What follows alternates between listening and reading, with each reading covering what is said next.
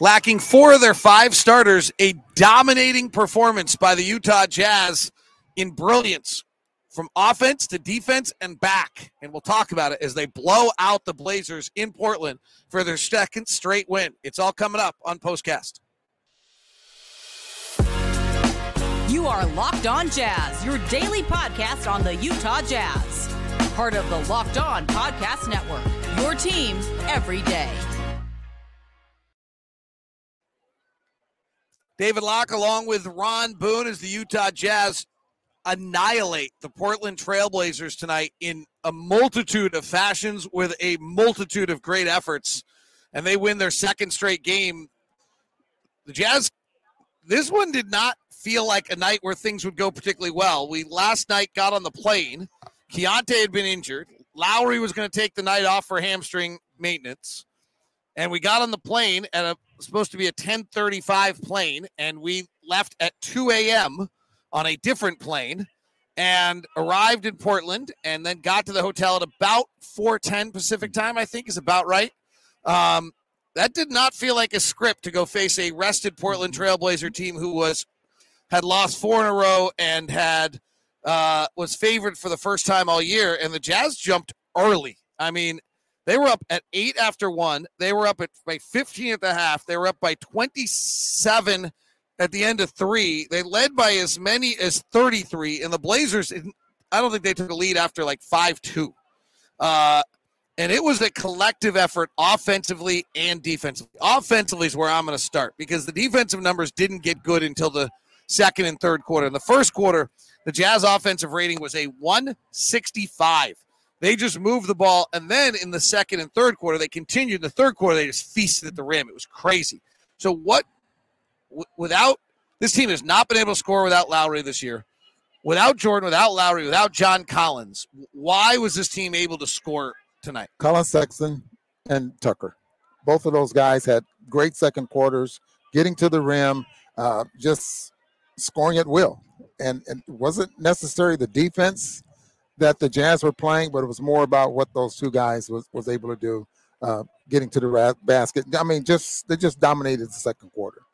And the Blazers have a unique defense where they are the second best team at defending the three and sixth best team. I, I, Scoot Henderson had like a season high, so they just let out. Ra- no, I don't know why, but they just let out all the the rafters or the uh, what are these things called? What are those things called? Streamers coming out of the ceiling is what they're supposed to let out if the Blazers win, and they just came out now. So now everyone has to go clean them up, which they're probably not real pleased about. Nothing's nothing's gone right. Guys doing the air guitar down below us today. He falls, rolls down three rows into some woman and some guy. Nothing, nothing, nothing was good tonight for anybody here in Portland. Um, but let's go to so the Blazers have a unique defense where they are the second best team defending the three, six best at denying but also meant that like Sexton and Horton Tucker and everybody's just driving to the basket and getting to the rim all night. Yeah, and that's what I was just saying. I mean, those two guys, especially in that second quarter, just they dominated the paint, breaking the defense down, and even when they get all the way to the rim, you can see that in, in, in particular Sexton pulling up that little push jump shot that he makes right at the dotted line, and there was just no defense for those two guys, and then they, that's when they ended up separating themselves from the um, uh, from the Portland Trailblazers. They had 69 points at the half, you know, and, and the Jazz usually don't get that part.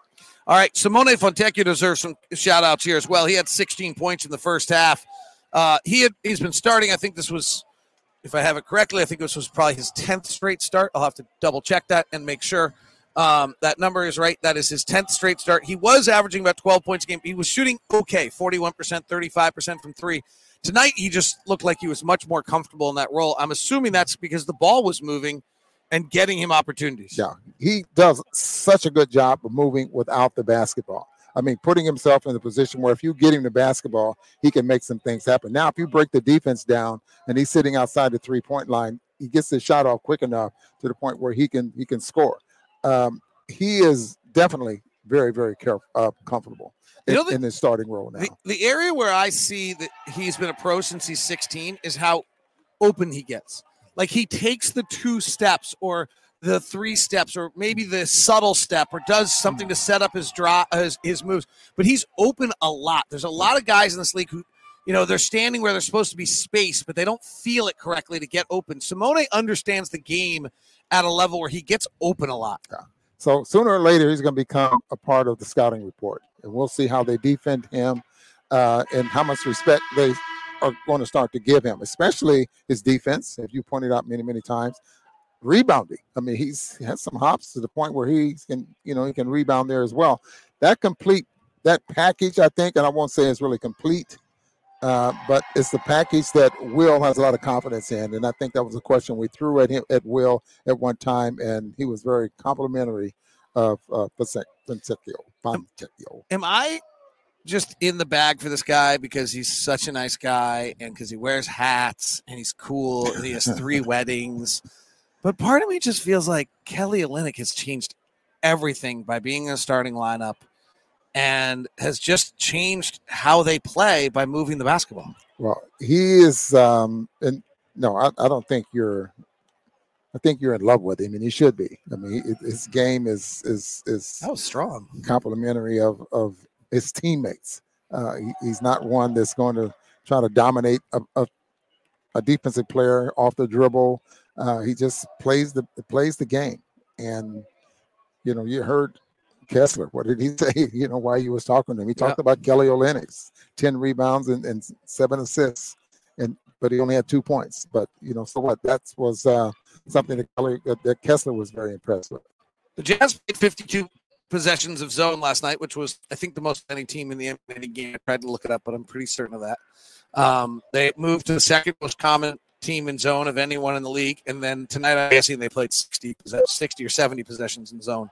Um, it's an interesting thing because across the league, zone defense is much worse than man defense. Like that's universally true. However, for the Jazz, Jazz zone defense is at 1.02 points per possession, and their man is at 1.08. So they're actually a better zone defense than they are man defense. They're 29th in the league in man de- or 30th in the league in man defense, and they're 11th in the league in zone defense. Um, why? Why is in some way this a better zone defensive team than a man defensive team? I'm going into coaching, David.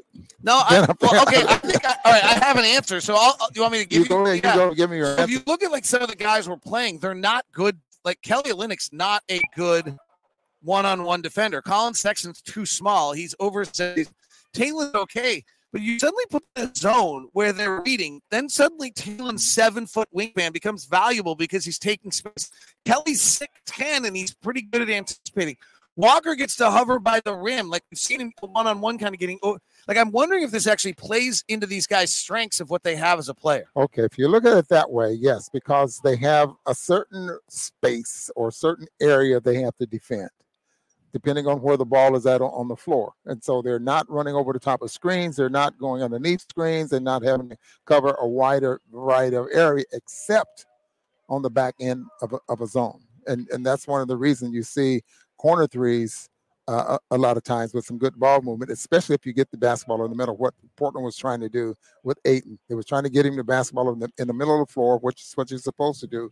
Now you're turning face. If you don't have a, a little mid-range jumper, you should have some wings open. You know to shoot the basketball. So, but the Jazz, as you to your point, there's only a small amount of space that they have to defend, and obviously they're getting pretty good at it. The other one that's interesting is they're playing a lot of box and one, which is like a Blows college, away, but college gimmick defense. It's not supposed to work in the NBA. We'll find out whether or not it does work in the NBA over time. But um, well, we might find out on Saturday night. They can zone up Sabonis, who lives by catching the ball in the middle of the zone. That would be so that would be one Fox. We'll see. I mean, it's interesting. You might box in one Sabonis because if he doesn't get the ball, their whole handoff game doesn't yeah, work. There you go. This actually takes me back to one of my most favorite shootarounds we ever went to in early Quin Snyder era, where they were playing Milwaukee. And remember, I don't know if you remember this, but it was he wanted to deny Zaza Pachulia the pass at the elbow because there was nothing in Milwaukee's offense that actually worked unless Zaza touched the ball at the elbow. I was watching the shooter and going like, seriously? And then that night, we Zaza never got the ball at the elbow, and their offense like just totally fell apart, and we won, and it was crazy. Like sometimes there's things like that. So who knows? Um, what it will be tonight. All right, let's start up, Ron Boone. This one is not easy tonight. This is so to choose two stars. There have been a few nights. I mean, I, I might give the star to the guy got injured playing air guitar because that actually right up there with the Sacramento King fan puked on the floor is guys literally he's with his it's kind of sad because he's with his daughter and they're like jamming and some guy comes over so they all can jam together because they're going to get on the jumbotron because they're grown adult men who want to make sure that they get on the jumbotron and he's going he's jamming and he like gets so into it that he takes his legs out on the chair to his right falls down not one but and then rolls over the empty row in front of him and then to the third row down below him into the fans. Luckily, nobody's hurt, so we can laugh about this. It, it, it, no, you can't give it to him.